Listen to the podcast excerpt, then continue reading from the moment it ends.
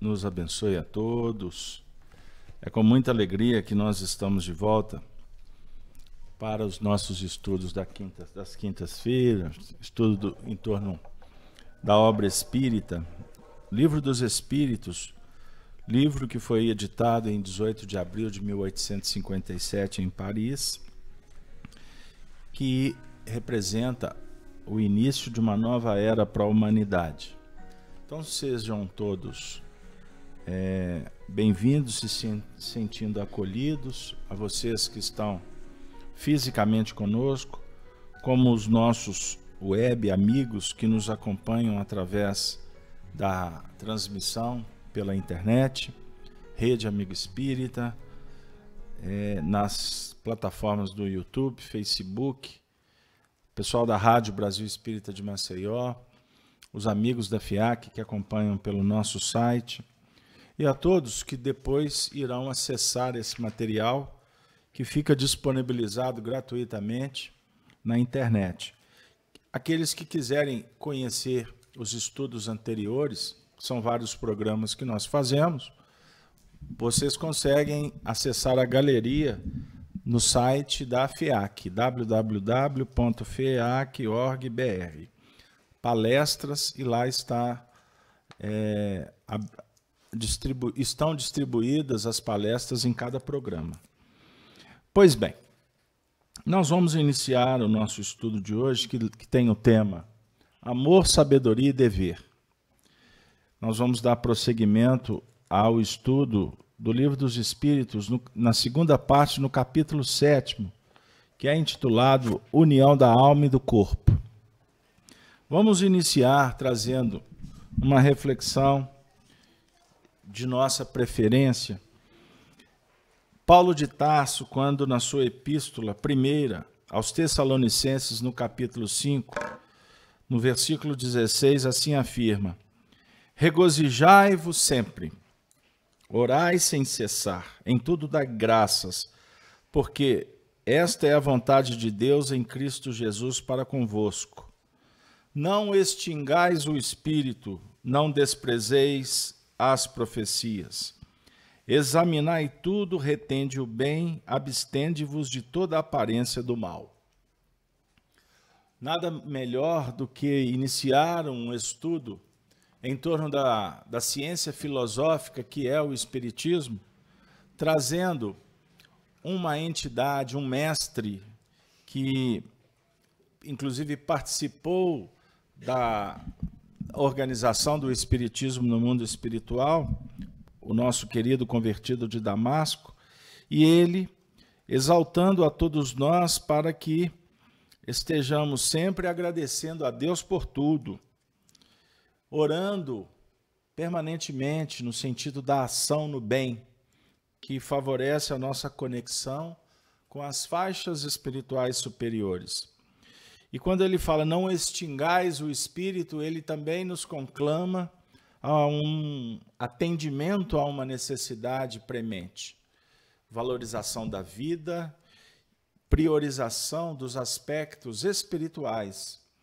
Diferente da nossa contemporaneidade, né, desse momento histórico que vivemos, aonde a matéria é que é privilegiada e não o espírito.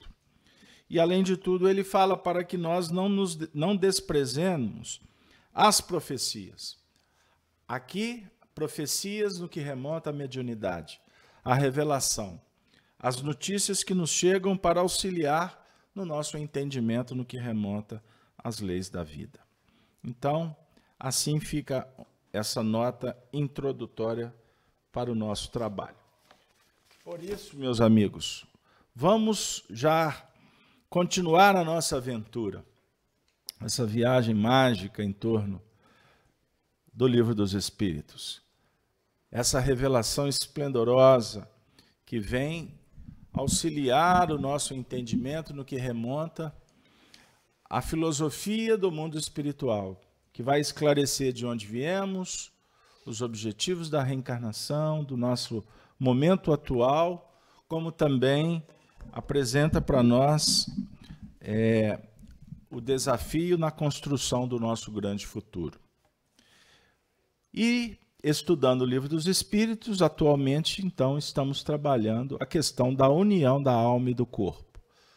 Os últimos estudos, nós trabalhamos vários aspectos sobre esse momento solene, esse momento mágico que todos nós estamos vivendo mergulhados na, na carne, no corpo. Porque é uma missão fantástica para o espírito poder vir à vida ou vir a trabalhar no meio dos homens para desenvolver os aspectos que têm a ver com a nossa é, perfectibilidade, com esse potencial que temos em busca da sabedoria, da plenitude do amor, enfim. Então, nós trabalhamos as questões 344 até a 348, nas duas últimas reuniões, falando sobre o momento que antecede a reencarnação, a escolha dos espíritos no que remonta à família, ao planejamento, ao corpo. E hoje, dando prosseguimento, nós vamos já fazer a leitura da questão 349 e 350, que são as duas tarefas desafiadoras para esse nosso encontro de, vamos dizer assim, um mini curso de filosofia. Filosofia, obviamente, é sobre o ponto de vista da reflexão da vida, não é? Da tentar solucionar os dramas, os enigmas que envolve a humanidade. Caminhamos ao longo da história humana em busca da nossa identidade, saber quem somos. Esse é o ponto crucial. Então, essa página que abre para nós na, nesta noite é uma página muito legal. Vamos lá? Questão 349, Allan Kardec formulou assim aos espíritos e chega para nós de uma forma muito carinhosa, porque os espíritos estão cuidando da gente nessa escola bendita do aprendizado da vida. A questão é formulada da seguinte maneira: Quando, por qualquer motivo, falha a encarnação de um espírito, ela é suprida imediatamente por outra existência? Antes de ler a resposta, vamos nos situar, porque a discussão está exatamente naquele momento crucial da concepção. Estão lembrados? No momento em que o espírito está ali aqui, a um passo do paraíso. O momento da conexão do espermatozoide com, com o óvulo, não é? com o ovo, que vai definir ali o, os primeiros movimentos. Então a gente trabalhou vários aspectos: o risco de falhar, as, as, o aborto natural. Estão lembrados? Pois bem, então vamos lá. Então, nesse momento, por qualquer motivo, se falhar o processo da conexão, ela é suprida imediatamente por outra existência. Deu errado aquele procedimento. Como é que vai acontecer em seguida? Resposta dos espíritos. Nem sempre imediatamente. O espírito precisa de tempo para proceder à nova escolha. A menos que a reencarnação imediata resulte de decisão anterior. Pois bem, então, olha para vocês verem como que o assunto é complexo. Para quem está chegando agora no chat, ou aqueles que vão assistir esse vídeo posteriormente, nós convidamos para acessar o estudo anterior, que foi inclusive intitulado A União da Alma e do Corpo, correto? Semana passada. Então, vamos pegar o gancho. Tá? Estamos diante do fenômeno que vai estabelecer a união do espírito com a carne, com o corpo que vai ser formado. A pergunta é: se falhar, imediatamente esse espírito vai precisar de um novo corpo, de, um, de uma nova circunstância. Ou isso pode demorar um tempo maior. E os espíritos estão dizendo que vai depender do planejamento. Se a reencarnação falhou por um processo previamente combinado, pode ser que em pouco tempo esse espírito já entra novamente na, vamos dizer assim, no procedimento para a formação de um novo corpo, junto com os pais. Não necessariamente ele precisa até sair da ambiência psíquica da mãe, porque a gente sabe que a reencarnação ela não começa de verdade no ato em si do fenômeno, não é. Uma grande parte das reencarnações os espíritos vão sendo aproximados dos pais muito antes. Então, eles vão permanecer ali naquele ambiente para se adaptarem, tanto em nível energético, ele para com os pais e os pais para com ele.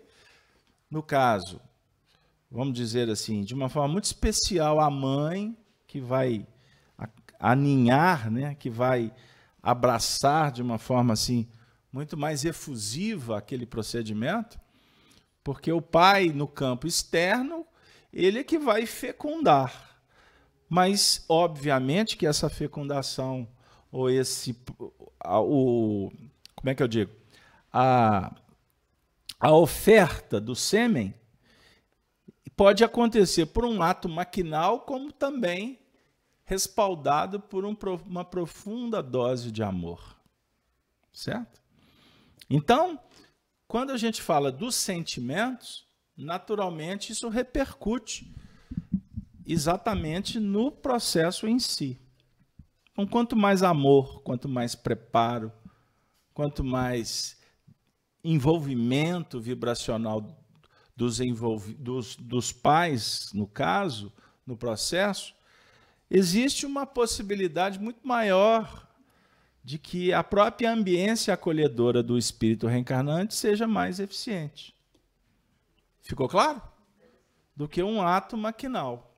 E agora imaginem quando isso acontece nas vias das piores vibrações, dos ambientes mais complicados.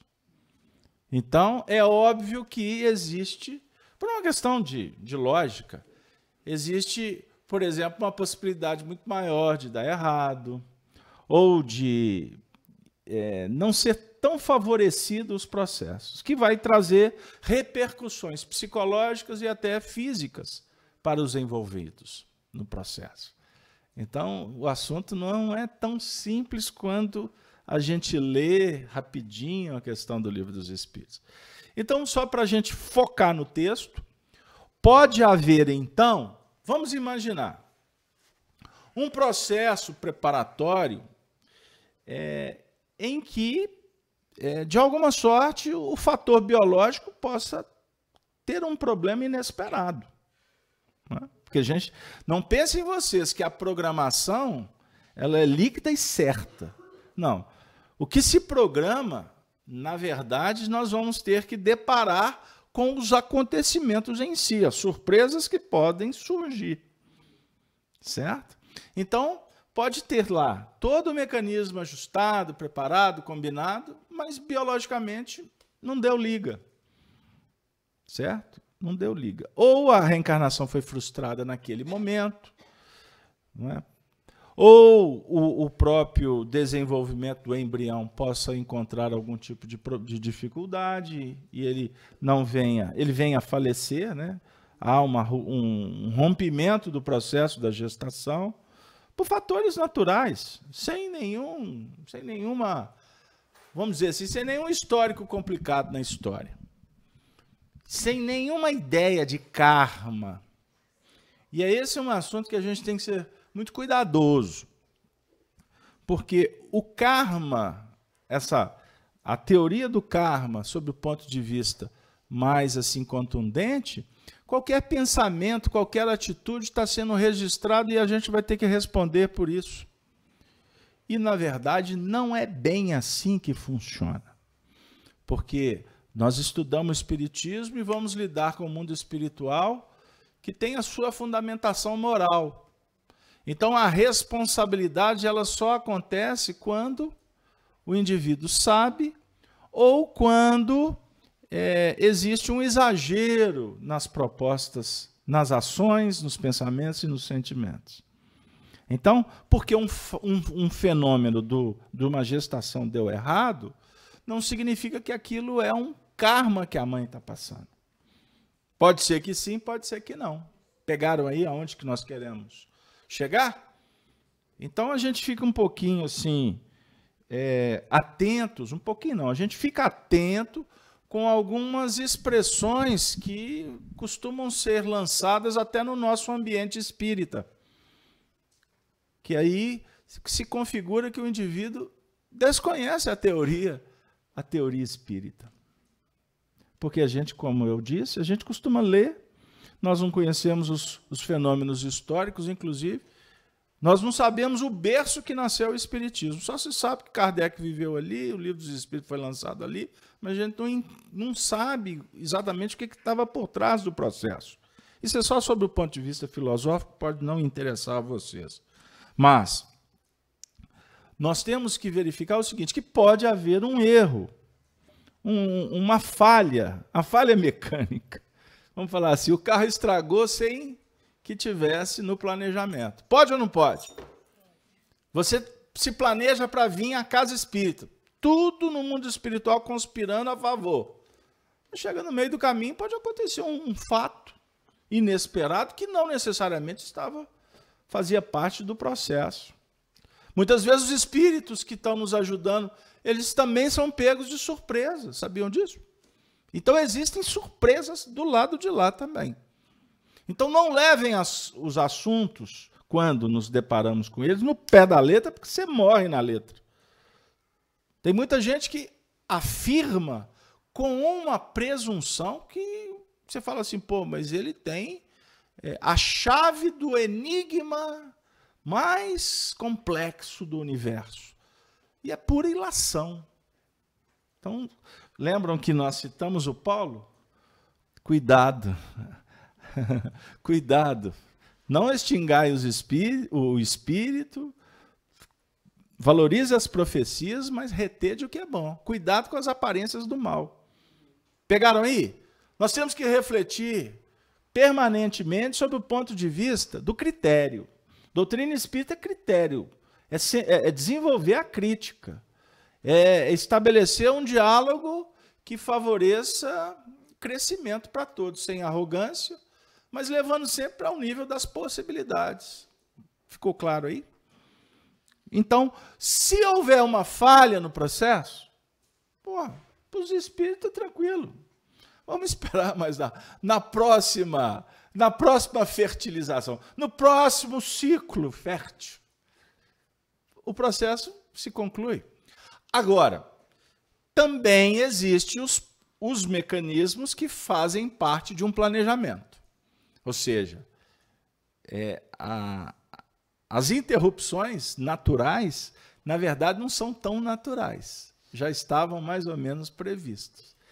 Então, o, o, a frustração de um empreendimento se torna importante em alguns casos para os envolvidos. Entenderam? Abre o microfone.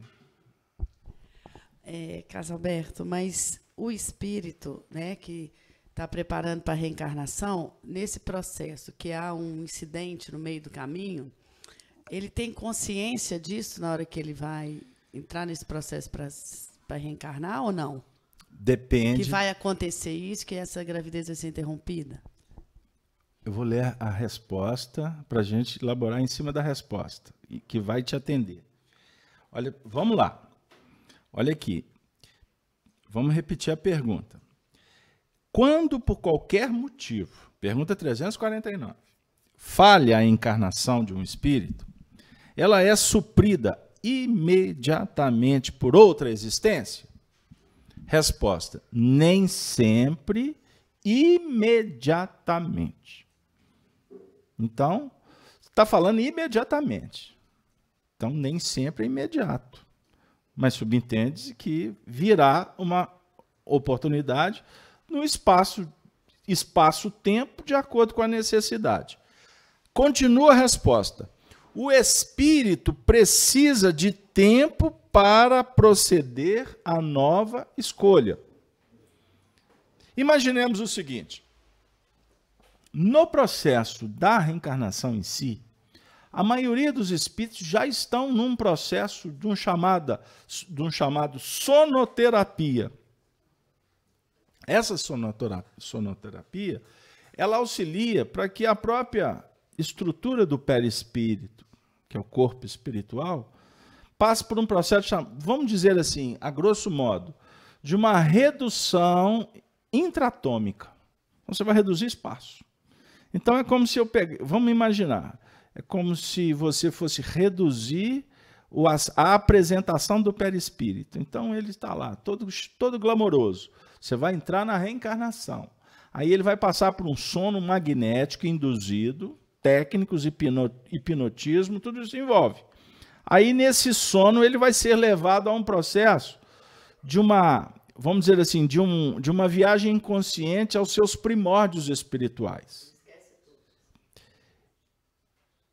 Então ele vai reduzir, ele vai, ele, é como se ele fosse fazer uma viagem no, no micro do micro do microcosmo, para que ele possa reviver todo o processo evolutivo que todos nós passamos quando fomos criados simples e ignorantes. Compliquei a cabeça de vocês? É, é, não, não é difícil, não. Ele vai ter que reviver num átimo de tempo, as suas experiências no reino mineral, vegetal, animal, para que ele venha a desenvolver-se, obviamente, num instante quase que instantâneo, porque o que, que é, o que, que significa meses diante de uma história de N, N milhões de anos? Mas o espírito tem essa capacidade Olha que extraordinário. Isso é espetacular. Por isso é que quando você vai avaliar o desenvolvimento de um embrião, cada ciclo, cada etapazinha, ele vai revivendo o processo das mutações, né, da, da, da reprodução celular. Aí, se você vai fazendo um paralelo com os reinos inferiores, você vai observar que quando ele atingir supostamente, né, a última semana, dentro de um ciclo normal, ele, ele está ali com todo o potencial humano. Mas antes disso, o potencial que foi desenvolvendo representa cada reino. Repito, mineral, vegetal, ok? Animal. Tanto que quando ele vai desenvolvendo, por exemplo, a parte da respiração, né, que vai formando o pulmão, etc, etc. Se você fizer um paralelo com o, o, o mundo vegetal, é ipsis litris. Então, imagine, isso é espetacular, isso é um espetáculo. A ciência, quando dominar esses assuntos, que, quantos fenômenos que não vão redundar na, por exemplo, na gestação da mulher. Né? Nos cuidados, na parte profilática, né? será muito menos doloroso. Né? Enfim, todo esse mecanismo que eu não vou entrar no mérito, porque essa parte aí fica com vocês que dominam o assunto. Mas eu quero, para te responder, já nem lembro o que você me perguntou direito, mas vamos lá. A reencarnação imediata resulta de uma decisão anterior. Então, faz de conta que. Vamos inventar uma história. O espírito está lá, ele está vivendo todo aquele processo de redução é, perispiritual, de adormecimento, porque ele entra em sono, ele, entra, ele vai adormecer. Isso, espíritos, na grande maioria. Porque aqueles que são é, muito evoluídos, eles precisam de passar por isso. Imagine a reencarnação de Jesus. Jesus foi passar por sono magnético, redução perispiritual. Que nada. Ele estava todo vapor. Imagina os fenômenos da. Se pudesse a história ter registrado os fenômenos que Maria, a mãe, viveu com a chegada daquele, daquele espírito, que não precisava nem de técnico para ajudar, ele mesmo tinha autonomia, ele mesmo tinha autoridade até para fazer as injunções é, para formar o código, o código genético, tudo isso sob a orientação dele mesmo. Como se ele estivesse observando partículas e ali eu quero isso, eu quero isso, isso aqui. Tuf, aperta o play, né? hashtag reencarnação.com.br. Né? É só rodar o software.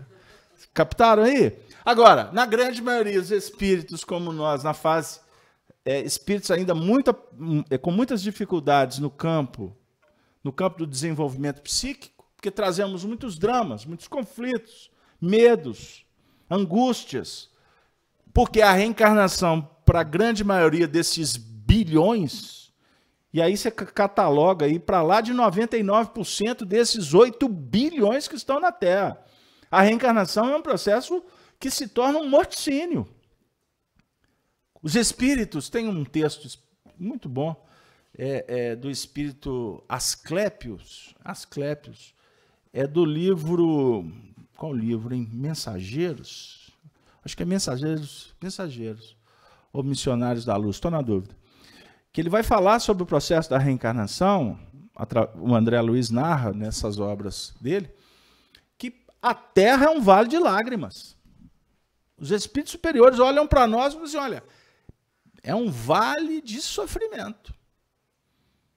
Porque é um mundo que se estruturou nas bases do desenvolvimento de uma teoria chamada egoísmo, separatividade, utilitarismo, que é, é, é o dístico da modernidade, dessas desta fase que nós vivemos.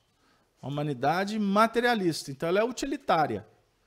O que importa é como faz.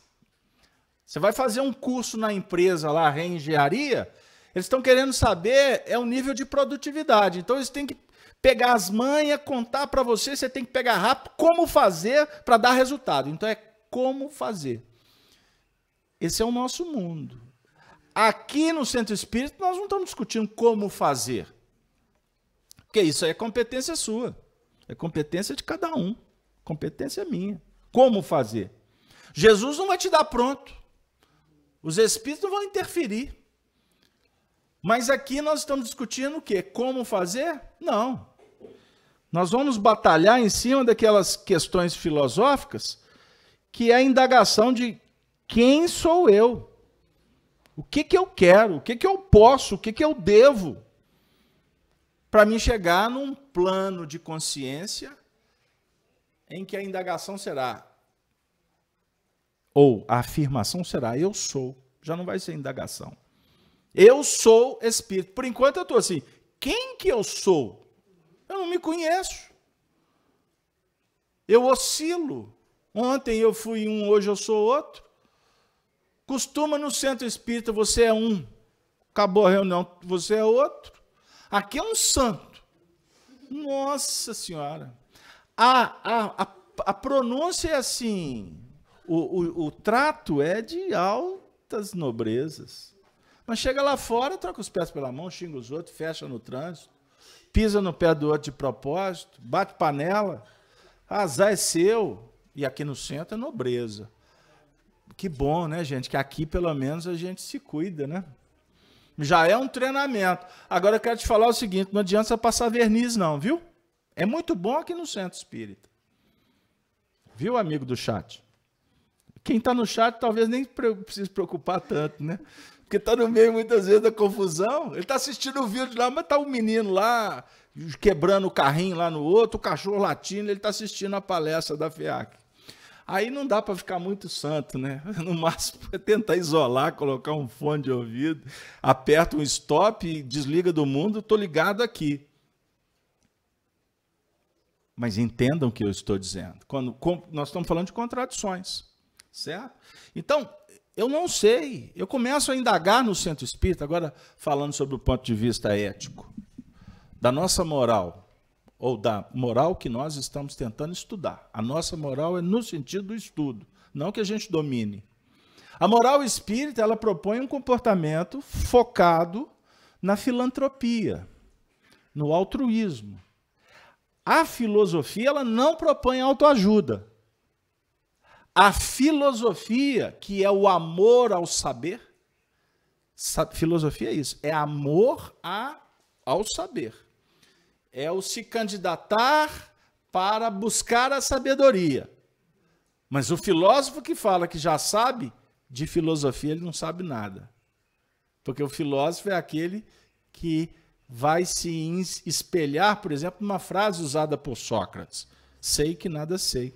Porque quanto mais tu buscar, mais a chama do saber acende e você verificará que o que você tem, que você já adquiriu, não é suficiente. Por que, que não é suficiente? Porque você vai descobrindo que tem muito o que fazer. E tem gente que já está se dando por satisfeito. Tem místicos, tem esotéricos por aí que chegam no ponto de falar assim que nem precisa de reencarnar mais. Porque já atingiu o zênite. Não precisa. O indivíduo que afirma que não precisa de encarnar, haja encarnação para ele. Então, Eveline, é, é, o, o processo é, para a maioria dos espíritos, é um processo de inconsciência. Porém, uma inconsciência fundamentada em escolhas. Obviamente que essas escolhas têm a ver também com o nível de consciência, porque aquele que não sabe, ele vai precisar de seres que o ajudem na escolha. Ou talvez até em definições. Olha, meu filho, você precisa disso, disso, disso. E ele, o reencarnante, vai aceitar porque vai percebendo que é um processo importante, que envolve inclusive carinho daqueles que são os nossos guias. Então é um amor que é irresistível. Agora, existe no mundo espiritual também seres chamados rebeldes, espíritos que estão vinculados nas faixas da retaguarda, que estão querendo fazer bagunça mesmo. E que adoram quando encontram nós, médiums, que não estamos muito preocupados com as disciplinas. Aí eles põem para quebrar mesmo. Então, estes espíritos costumam se rebelar e permanecer por um tempo muito maior no mundo espiritual do que aqueles que estão querendo progredir. Então, existe todo um processo de despertamento, de consciência e de responsabilização diante do que a gente vai percebendo ser bom a, a doutrina espírita, a teoria moral espírita é a teoria da autonomia, a livre escolha, mas a responsabilidade diante das respostas da vida. Então a doutrina espírita propõe que a gente ame o dever. Mas é um ato voluntário e consciente. Amar o dever. Você não impõe isso. O amor ao dever é uma coisa que brota. E quanto mais você ama aquilo que você faz, aí esse dever, e é um dever moral, tá bom? nós estamos tratando aqui das questões do espírito. O dever moral, quando você abraça, você veste a camisa, meu amigo, olha, não precisa de nada no mundo te motivar, porque o trabalho em si já te motiva. Porque você colhe os resultados ao nível íntimo. Lembrando que o nosso foco sempre é o mundo íntimo, tá bom? Por mais que a gente trabalhe lá fora, que você passa a vassoura, que você vem aqui no centro, que você ajuda, arruma cadeira, não é? dialoga com as pessoas, chegam companheiros em situações de penúria, você vai acolher. É um trabalho comunitário, é um trabalho solidário, é um trabalho fraterno, importantíssimo. Mas, na verdade, esse movimento lá fora, que é a oportunidade de aprimorar o sentimento e a, e a inteligência, a razão, o beneficiado, na verdade, é você. Não se faz iluminação espiritual de uma forma isolada. Não é possível. Então, o filósofo, que na verdade é um discípulo, filósofo é discípulo.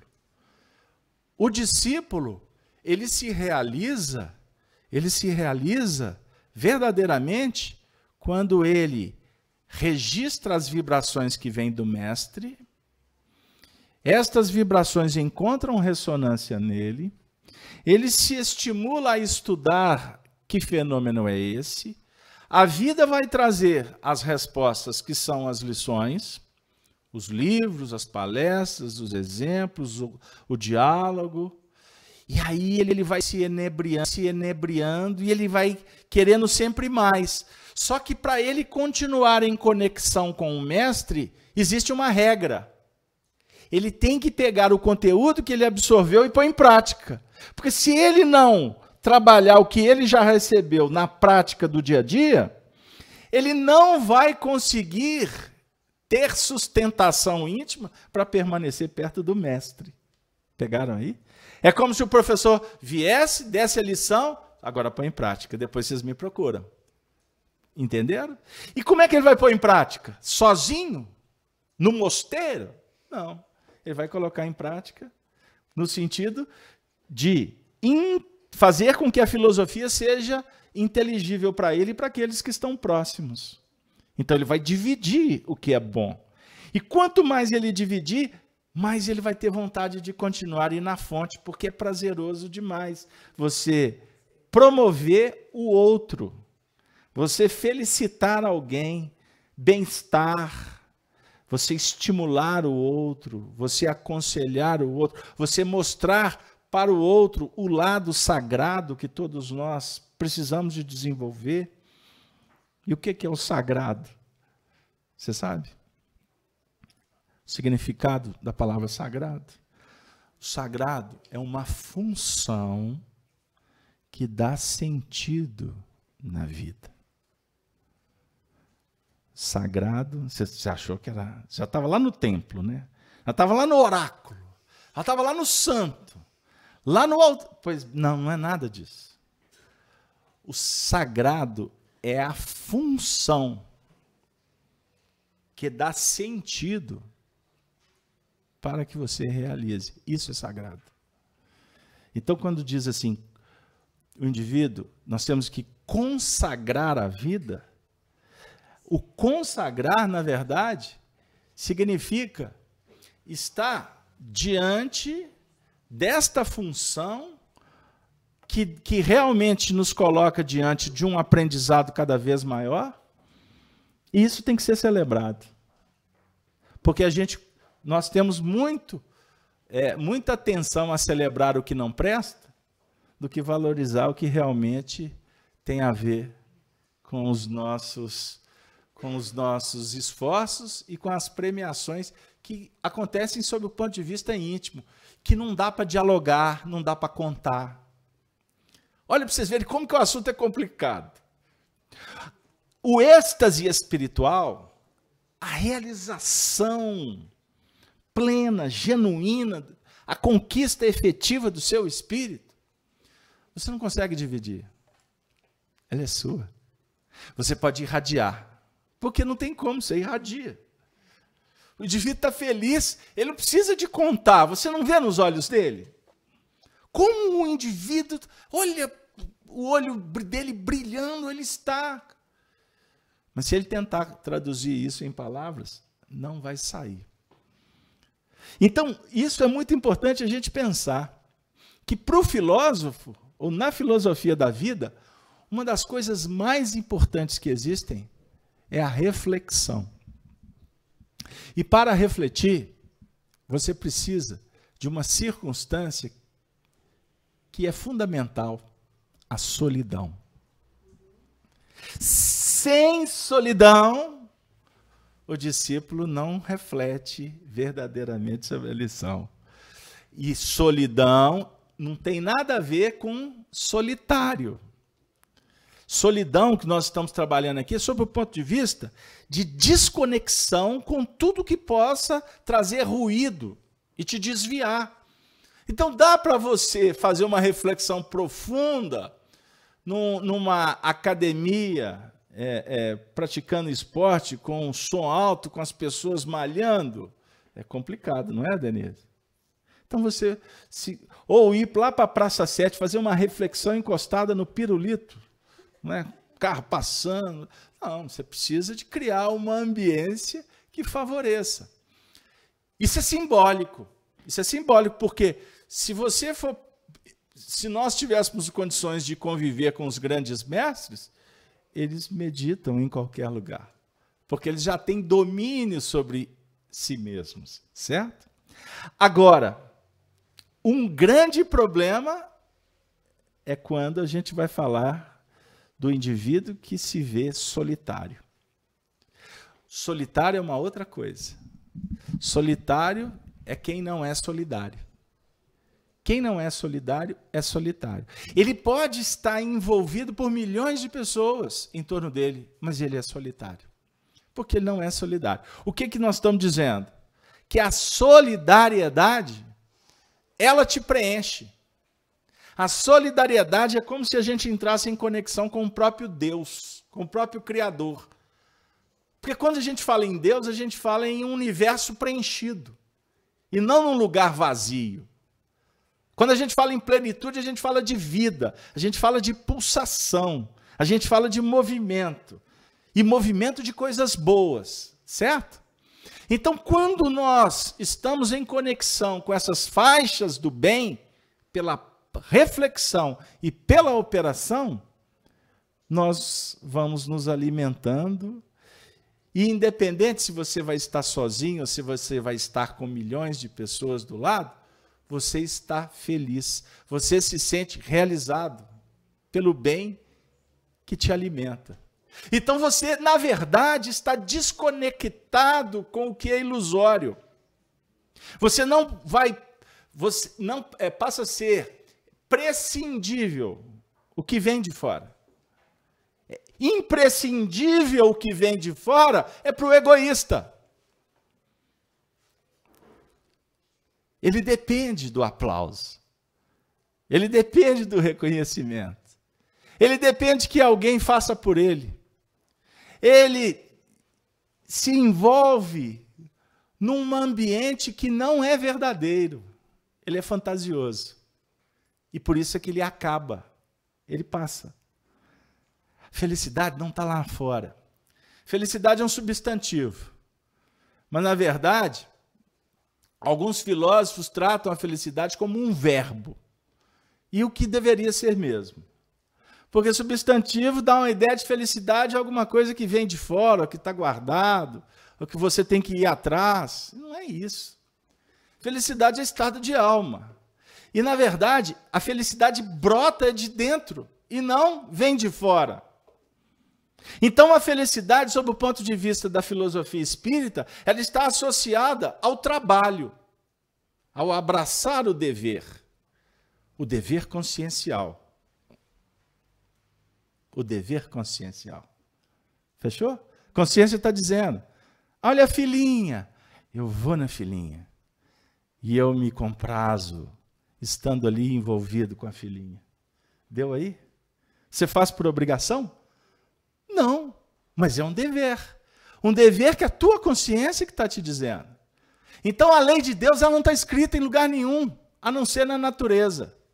A natureza íntima e a natureza ética, estética do próprio universo, que é inspirador.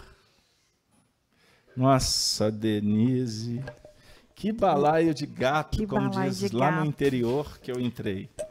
Então, já que você está nesse balaio de gato, a Maria Aparecida está na vibração disso aí que você acabou de falar sobre o egoísmo.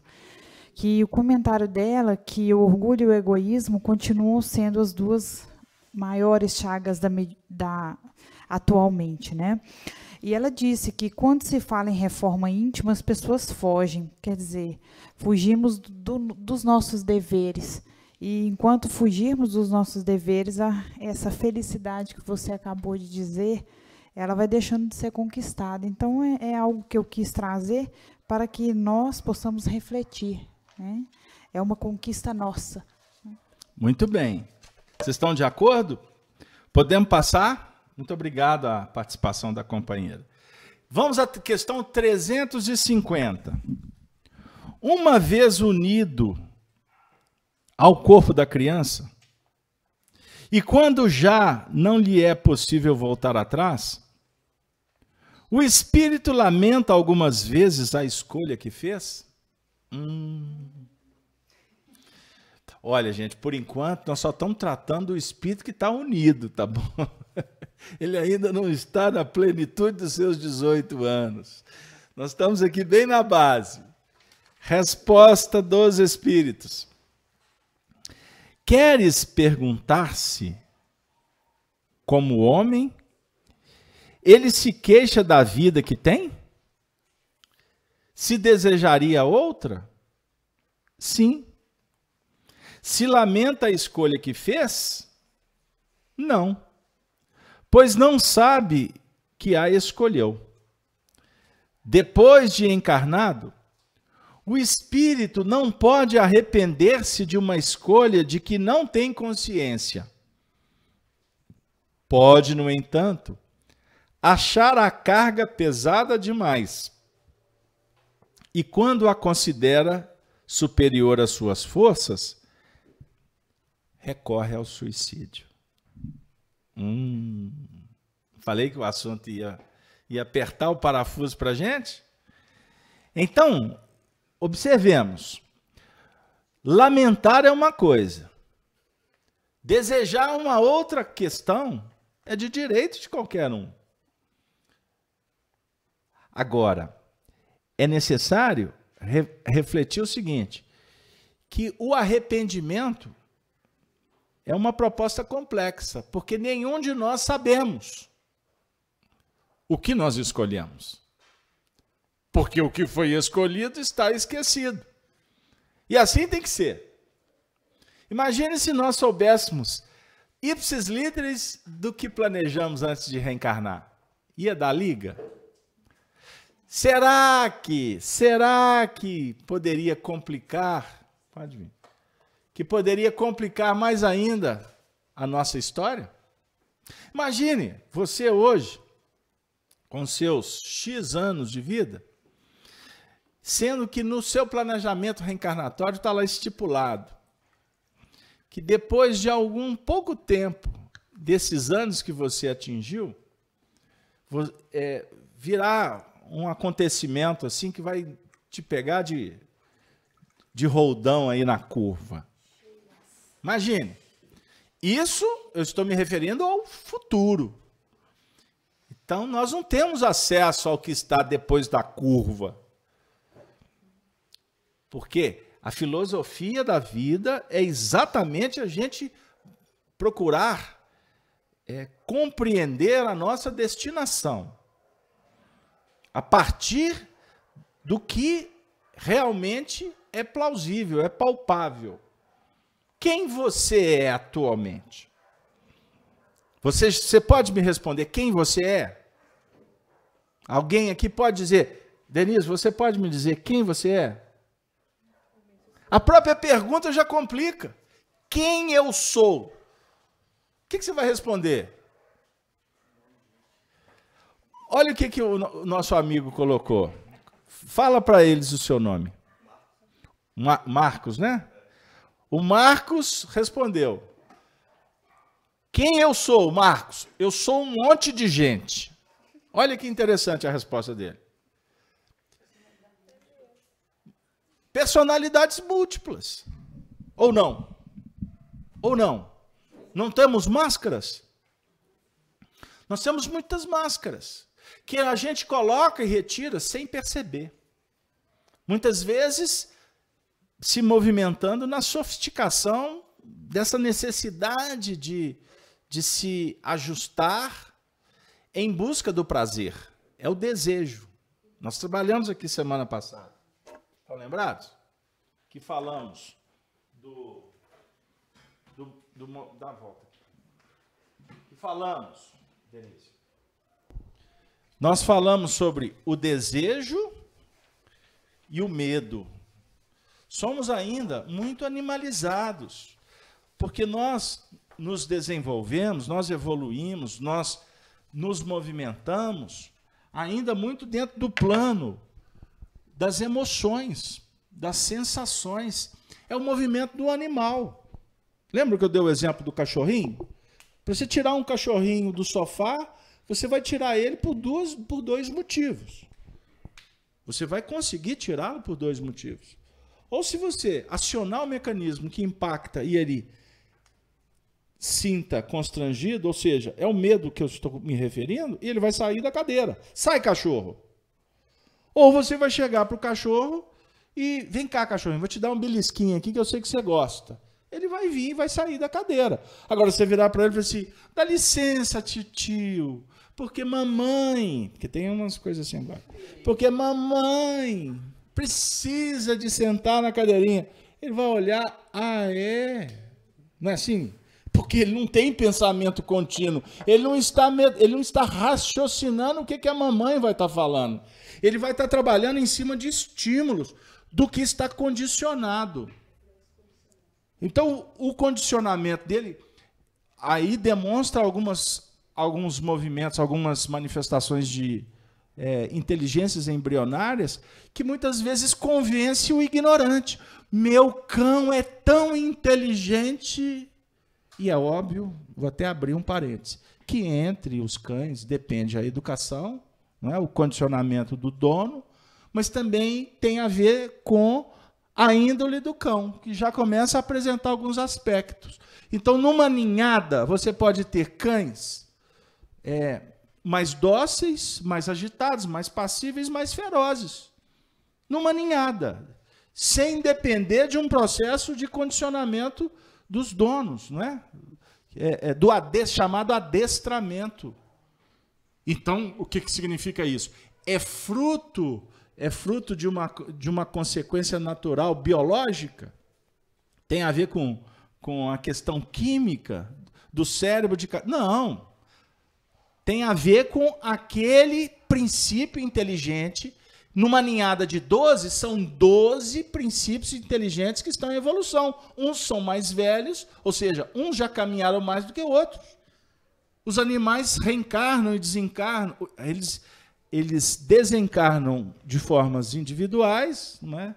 porque é assim que tem que ser mesmo, por mais que, que você mate, que você extermine dez cães, eles vão desencarnar de uma forma específica, por mais que seja a mesma causa exterior. O time, a resposta orgânica é individual. E o, a reencarnação de cada um daqueles filhotes também responde à bagagem que aqueles princípios espirituais já têm. Então eu posso dizer que tem cães que são mais evoluídos que o outro, mas na faixa relativa ao aquele agrupamento, que não necessariamente tem a ver com a, com a raça, com a espécie, né? Porque você tem vários tipos de cães, desde aqueles pequenininhos até os maiores. Eu não estou me referindo à estrutura, à estrutura física. Eu estou falando da inteligência, do psiquismo que está ali em processo de evolução. Mas os animais, que possuem também gradações evolutivas, então existem determinadas raças, espécies, que são mais evoluídas que as outras. É óbvio. Isso é uma coisa patente na natureza. Você tem animais que você não domestica. Já outros com muito mais facilidade. Entenderam o que eu estou dizendo? Então, aqueles que estão ainda em faixas extremamente primitivas, eles precisarão de muitos e muitos é, é, muitos tempos. Eu vou falar de tempos, tempos, tempos, porque não dá para precisar. Ou você quer comparar, por exemplo, um réptil com um cão? Você observa claramente que existe uma distância anos ou milênios luz de distância. Vamos voltar para a faixa, para a faixa uma, humanoide? Fica melhor? Nós ainda nos movimentamos muito mais dentro dos princípios que os animais mais evoluídos se pautam do que conectados com os espíritos superiores que já estão libertos de todo esse contexto material, de todo esse movimento ainda de uma humanidade muito primitiva. Então, não se preocupem se você levantar da cadeira pelo medo ou pelo desejo. O que está acima disso aqui? A vontade. Que tem a ver com a consciência. você é livre. Liberdade. Livre para escolher. Você aciona a vontade que tem a ver com essa consciência do plano em que você moreja e nós temos que aprender a dominar os peixes do mar, as aves dos céus, os animais que estão na terra. Quem são os peixes, os animais, as aves? A não ser os princípios que estão condicionados na nossa história espiritual. Grande parte da humanidade se movimenta no impacto do medo ou do desejo. E o desejo, como eu falei semana passada, ele também se gradua ao infinito. Ficou claro? Pois bem, então, o arrepender-se não é o caso. Porque não tem como se arrepender do que você não, não sabe que pediu. Você só arrepende daquilo que você conscientemente escolheu. Tá certo? Agora, estar reencarnado querendo, desejando um outro tipo de tarefa, é um direito inalienável de cada um. Você e geralmente a gente fica apaixonado com a grama do vizinho, não é verdade? A grama do vizinho sempre é mais verdinha, não é? O, a, o copo para o vizinho ele está pela sempre mais ele está como é que é mais que transbordando. O nosso com o mesmo nível ele está sempre, não é? Com a ideia de que o copo está menos vazio e não do vizinho que está mais cheio. Então, é, é aquela ideia da, do querer é, é, apropriar-se do que não é seu. E por que, que você faz? Pelo desejo.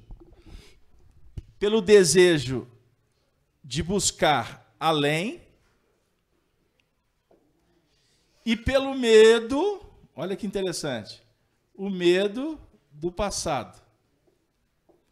Porque o passado ele nos chama a atenção para experiências que nós não temos autoridade, aonde você tem segurança.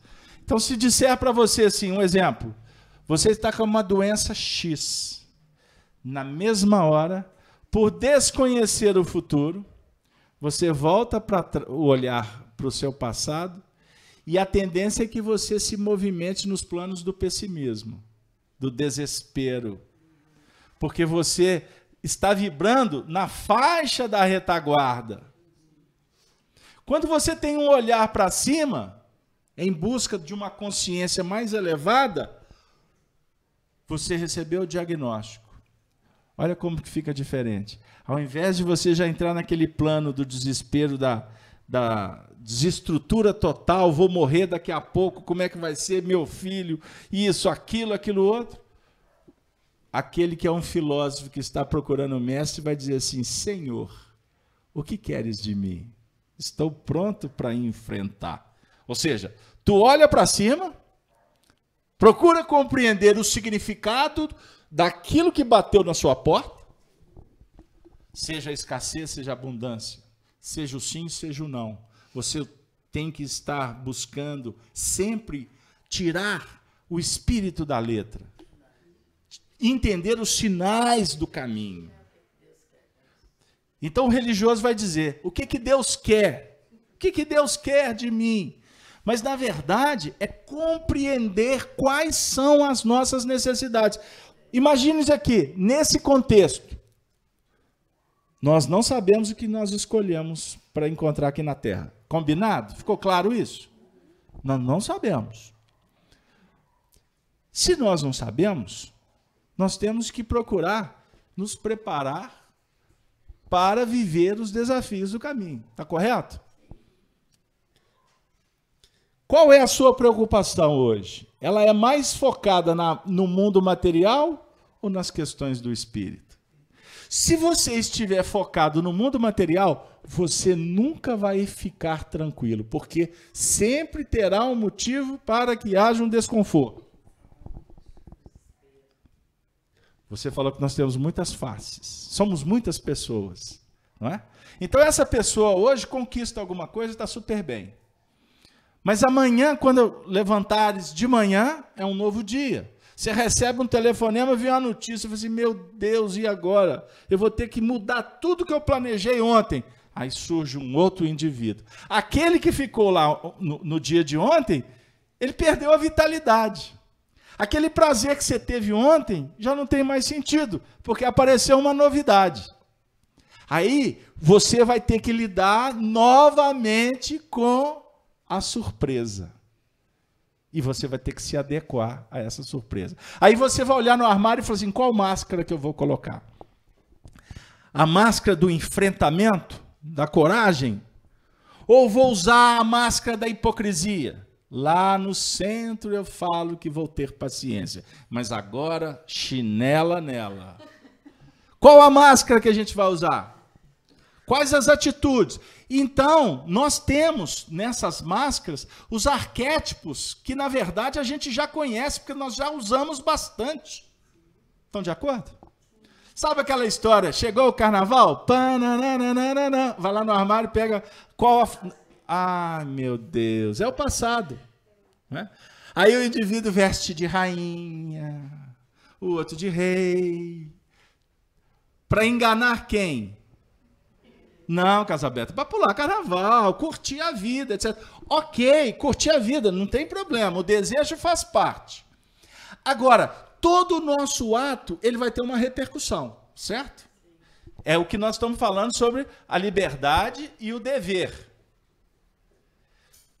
Todo ato deliberado, consciente, é como se eu estivesse vindo no quadro escrevendo algo que vai repercutir e depois eu vou ter que recolher essa repercussão e administrar o fenômeno, ok?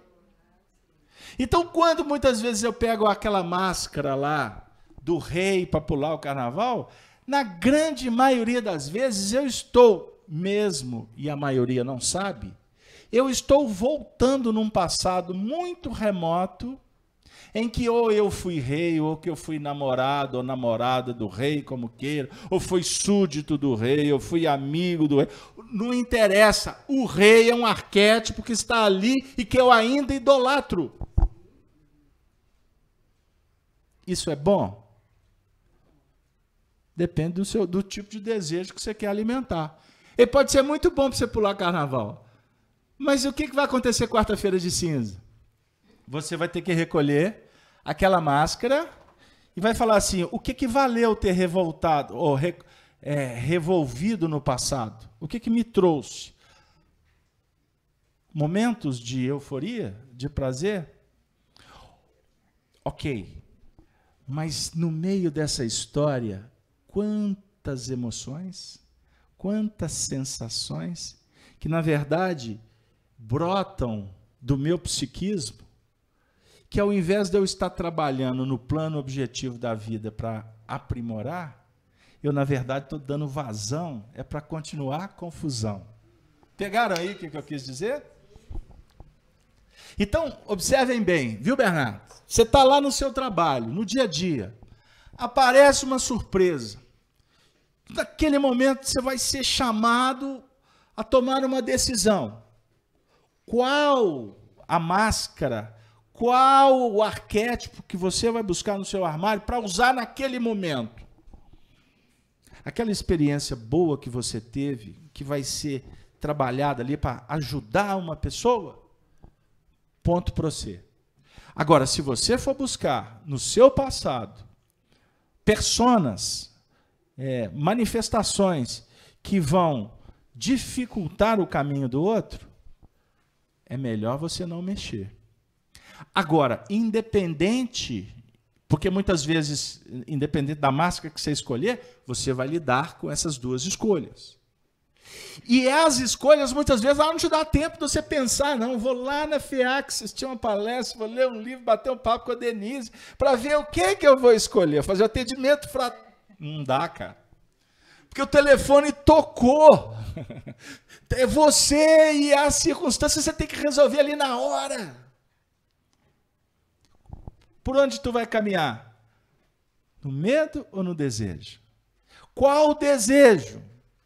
Então, na verdade, nós temos que começar a nos libertar disso aí. Sair dessa roda da reencarnação que nos vincula sempre nas faixas inferiores.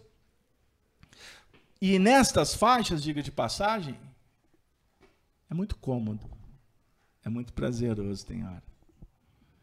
É muito melhor você dizer, ah, deixa para depois, do que você enfrentar. Então, faz, promover a paz é muito mais complexo do que fomentar o ódio. Fomentar o ódio basta você soltar uma frase, uma intrigazinha. E tem pessoas que vibram e têm prazer de criar separatividade. É só soltar. Você viu fulano? Daqui a pouco foi embora e o de cá está ruminando. Pegou a ideia, que não é a ideia dela, e começa a trabalhar, trabalhar, trabalhar, trabalhar. E o que, que vai acontecer com esta pessoa? Só dificuldades que nós vamos encontrar como respostas do caminho. Por isso, gente, não é simples. Depois de encarnado, o espírito não pode arrepender-se de uma escolha de que não tem consciência. Pode no entanto, achar a carga pesada demais e quando a considera superior às suas forças, o que, que o espírito faz? Recorre ao suicídio. Então, suicídio é recorrer porque não está dando conta. Não é? Agora, Aí é que entra uma outra conversa. O que, que é não dar conta? Na verdade, é uma fantasia. É uma superestimação do próprio ego. É a chamada vitimização. O que, que nós falamos no início? Nós estamos aqui para debater quem somos. O que eu sou, aliás, até me perdoe, não é quem somos. Porque essa conversa não é dual e nem de grupo, embora a gente esteja fazendo aqui. A pergunta é: quem eu sou? Isso é individual, não dá para dividir. E vou dizer mais. O outro, quando fala o que você, o que ele pensa de você, é um ponto de vista mas não é o mais importante. Um ponto de vista que deve ser considerado, principalmente quando nos chama a, nos chama a razão. Quando vem nos, nos apontar algumas reflexões para a gente pôr o pé no chão. Não despreze. Ainda mais porque vi, vindo de pessoas que nos amam. Eu não estou falando sobre esse ponto de vista na nossa viagem, nessa peregrinação aqui, cheia de surpresas, aventuras do estudo do livro dos Espíritos, nós estamos dizendo o seguinte: que o que é importante é você perguntar: quem eu sou? Porque não adianta vir mastigado, a resposta vir pronta. A elaboração é sua. Você é que tem que diariamente avaliar quem você é. Só que, como nós somos muitos, como você disse, então vamos avaliar o que, que a gente está fazendo. É uma dica. É uma dica muito interessante. Eu, outro dia, até apresentei aqui um, um paracrasa e teve pessoas que me procuraram depois para querer saber. Eu achei legal, achei legal, porque se interessaram no assunto. Qual foi a dica que eu dei, Denise? Você lembra? Escreva um diário. Casal Beto, diário, quando eu tinha 12, 14 anos. Escreva um diário. Dica.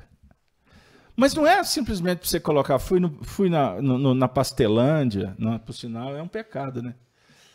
É, é, é Pastelândia, aqueles past...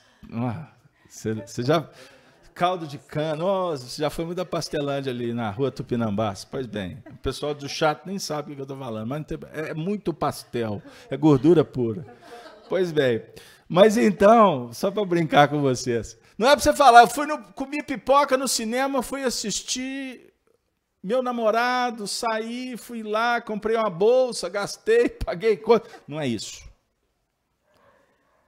Eu estou falando que nós estamos fazendo um curso para descobrir quem somos. Não é isso? Não é isso que nós estamos falando? A filosofia, na verdade, não é ficar costurando para encontrar a própria identidade e lutar para que sejamos mais constantes em cima dos nossos princípios? Como a gente tem desvio de funções por falta de objetivo, de foco, então escreva um diário. Mas coloque no frontispício, abra a capa, frontispício. Qual é a minha meta? É a minha meta? Faz um planejamento sob o ponto de vista filosófico, espiritual do seu crescimento. Qual é a sua meta? Aí vem aqueles livros de alta ajuda, né? Hei de vencer. Aí você vai ler aqueles mantras, aí vai ter um outro livro que você vai ler, mereça ser feliz. Isso não dá camisa para ninguém. Isso é passar verniz aonde que precisa. Na verdade, é a gente entender o tamanho da ferida. A conversa aqui é o autoconhecimento, é enfrentar. E sem vitimização. Enquanto você, eu, qualquer um, continuar achando que nós somos é, é, é, frutos de um pecado, que estamos é, envolvidos num contexto porque Deus não gosta da gente, porque Fulano me persegue. Um outro fala assim: Meu Deus, me explica, eu tenho dez pessoas muito chatas na minha repartição. Já ouviram isso? Dez pessoas chatas. Aí a gente pode responder para elas, mas você fez um concurso e elas se apresentaram e foram vitoriosas. Agora, será que elas são dez chatas ou você que é o chato? A tendência é a gente dizer que o outro é que é o complicado. Meu marido não presta. Minha mulher. É, gente, o que a gente escutava antigamente, com o advento do Espiritismo, isso melhorou muito. Mas o que eu já escutei que sogra é cobra é um negócio absurdo. Hoje melhorou bastante. As sogras são umas segundas mães. O povo está evoluindo. Não é? A sogra não presta, o sogro não vale, o genro. Ah, e quando entra o namorado dentro de casa? A mãe, ah. E o pai, na hora que ele abre a geladeira, porque hoje em dia é assim: o indivíduo entra na sua casa. É, é, se prepare, quem não ainda viveu essa situação. Ele mal, mal sentou no sofá, já está indo na cozinha, já mexe na geladeira, já faz uma coisa que eu aprendi com os meus antepassados, que é a maior falta de educação: sentar na cama dos outros.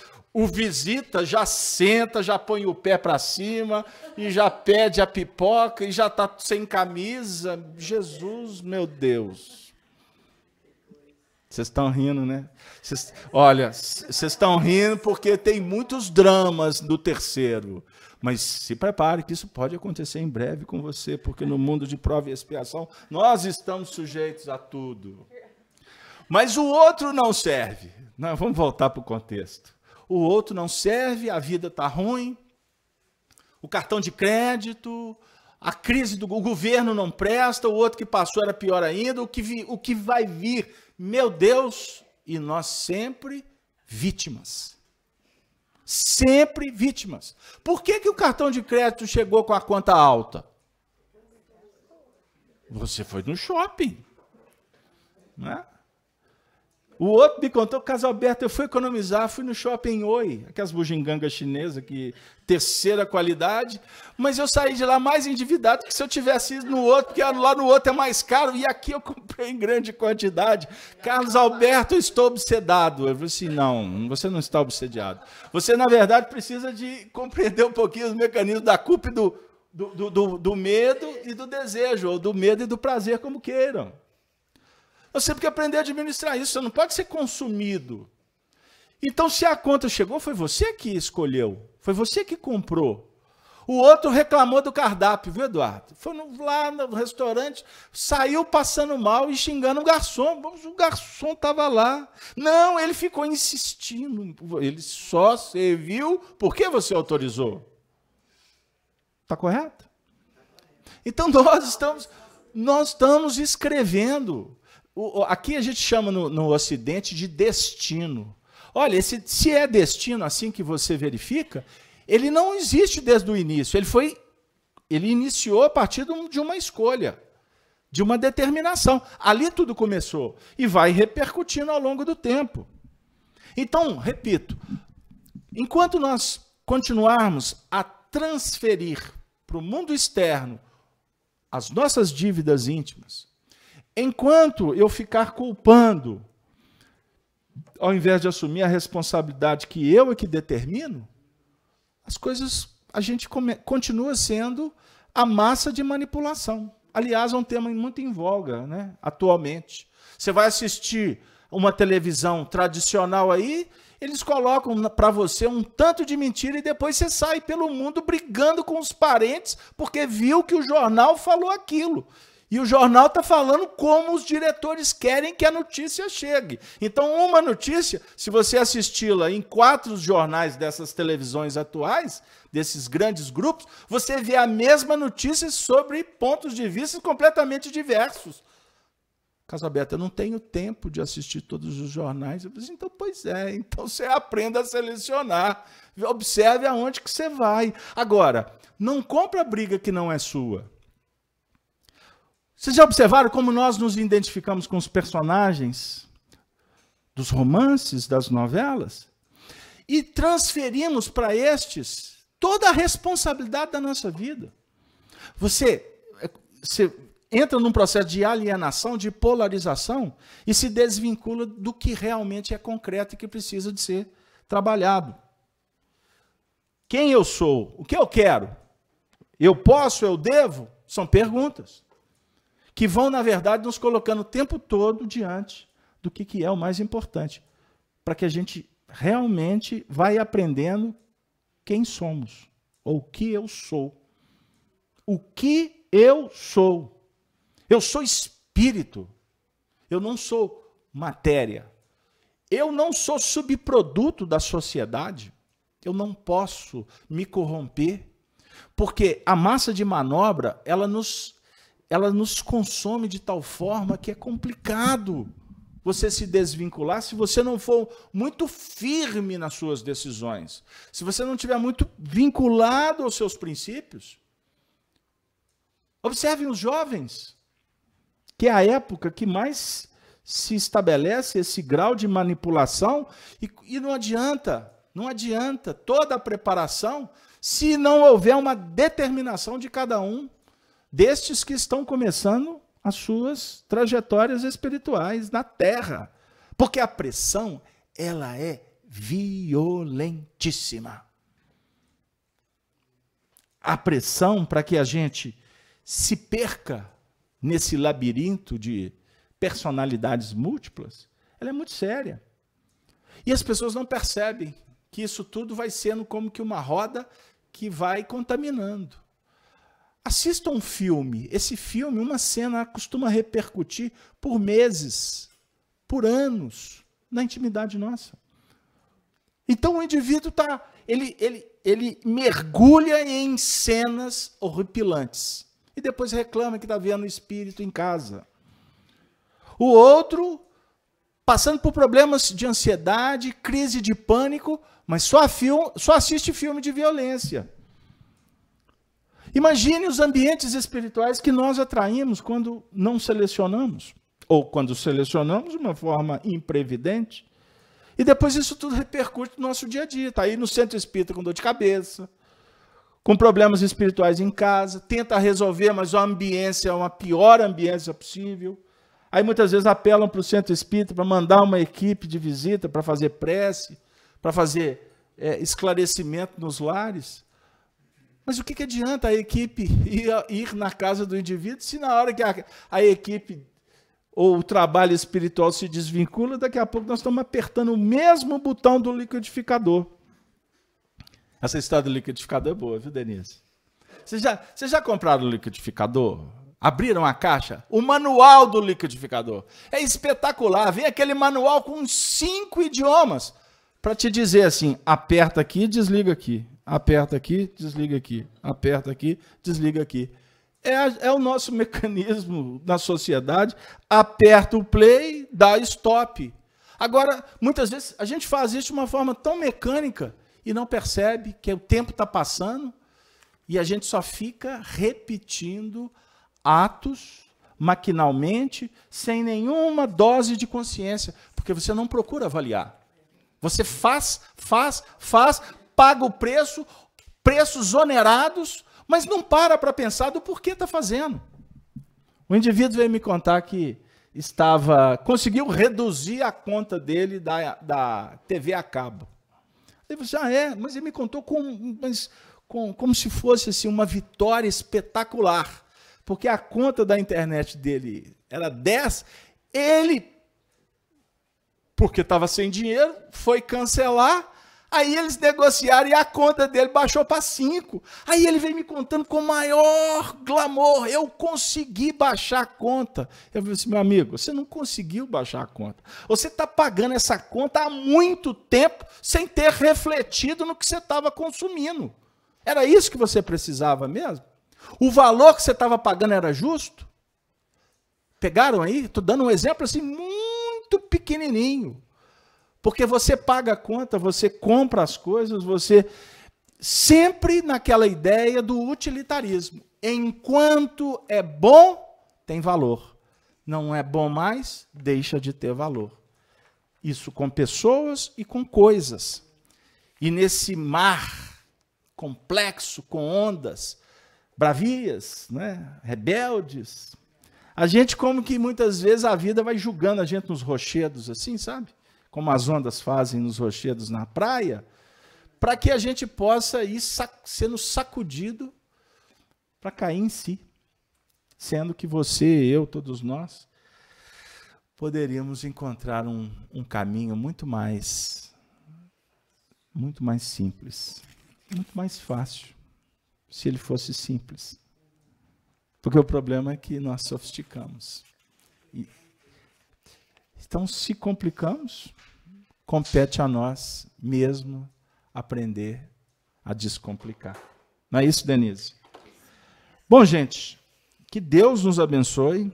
Fica para nós essas reflexões. Semana que vem nós vamos trabalhar a questão 351. No intervalo que vai da concepção ao nascimento, o espírito desfruta de todas as suas faculdades? Aí, Eveline, Está aqui na 351. Então, semana que vem, a gente volta para debater o assunto.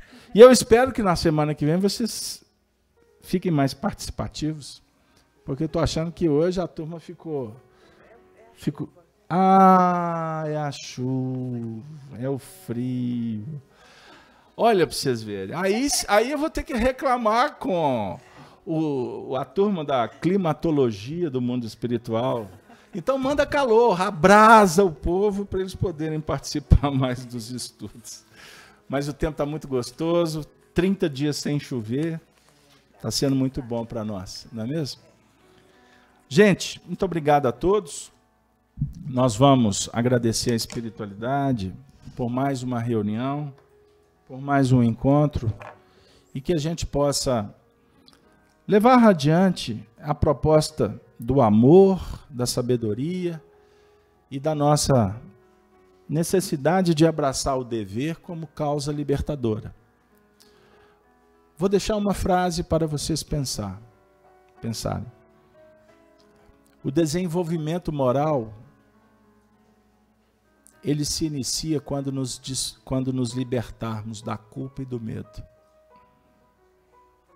Pensem nisso. É imprescindível libertar do que nos aprisiona. Desenvolvimento moral. Libertação moral. Vamos vencer medo e culpa. Isso é fundamental. Medo e culpa, punição, não faz parte da teoria moral espírita, e sim das teorias, das tradições que penalizam, que dão poder ou que premiam. São as teologias, as tradições do mundo que está ficando num tempo que já começa a ficar esquecido, graças a Deus. Inquisição, guerra, separatividade, violência é um assunto que um dia nós vamos só lembrar. Por isso, amigos, eu convido vocês a levar essa mensagem do Evangelho para o dia a dia. Mas é para o dia a dia mesmo. Porque aí fora as pessoas querem separatividade. Separatividade.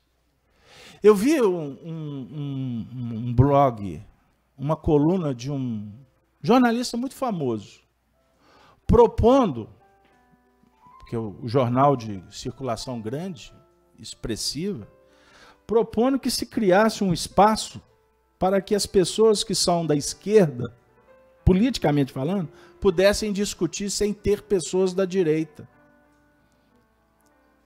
Eu fiquei pensando, meu Deus, como é que uma pessoa pode chegar num ponto desse? Esquerda e direita são opções que são, em tese, forças como positivo e negativo, que se são diferentes, elas se completam. Aonde está a, a maturidade para se debater os contrários? Se o mundo fosse todo verde, ele ia ser muito chato. Os contrastes existem para as pessoas aprenderem a conviver. O diferente é que nos faz ver o outro lado. Então, eu estou trazendo aqui uma, uma alusão básica, básica, básica, básica, porque as pessoas estão perdendo a direção, a importância de se cultuar a vida. A vida é uma arte, uma arte para ser experienciada a cada momento. E viver tem a ver com o conviver, porque ninguém vive sozinho. Então, se existe essa onda que quer separar as pessoas, vamos compreender a importância do Evangelho que unifica, que aproxima, que traz para junto, para perto. Essa é a ideia de Jesus. Nenhuma das minhas ovelhas se perderão, todas estarão reunidas num só, um só aprisco. Isso é amor, gente. Então, se há crise, se há violência, se há separatividade, não sejam engolidos por estas falácias. Paulo de Tarso começou a reunião nos dizendo: retende o bem e cuidado com as aparências do mal. E o cuidado com as aparências do mal não é para a gente ficar discutindo o que é o mal ou atacando o mal. Não. É você fazer luz, porque a luz é imponente. A luz constrange. O mal é apenas um processo transitório. E o papel da luz é se fazer nas trevas. Sem arrogância, sutilmente, com muito amor porque, diga-se de passagem, o amor é silencioso, mas ele é presente. Como Jesus está presente na nossa vida. Muito obrigado. Que assim seja, obrigada pelo estudo tão esclarecedor. Agradeço a cada um de vocês, amigos, pela presença, assim como os nossos amigos que nos acompanharam através dos seus lares. Nosso abraço fraterno. Um recado rápido: sexta-feira, dia 27, não teremos Chico Live às 17 horas. E sábado, dia 28, reunião do Apocalipse às 8h30, porque Carlos Alberto estará no Festival Literário em Juiz de Fora. Para encerrar a nossa atividade, convido o Eduardo para que faça a prece final.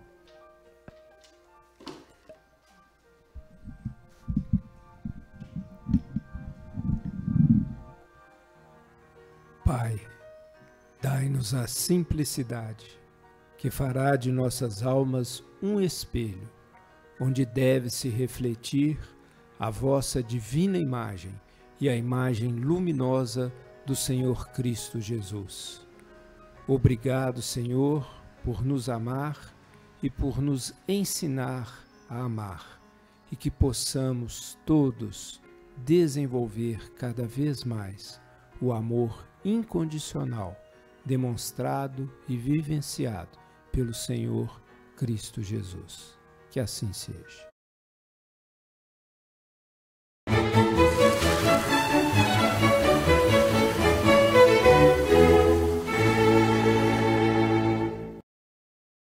Rede Amigo Espírita uma ferramenta de união, interação e divulgação do movimento espírita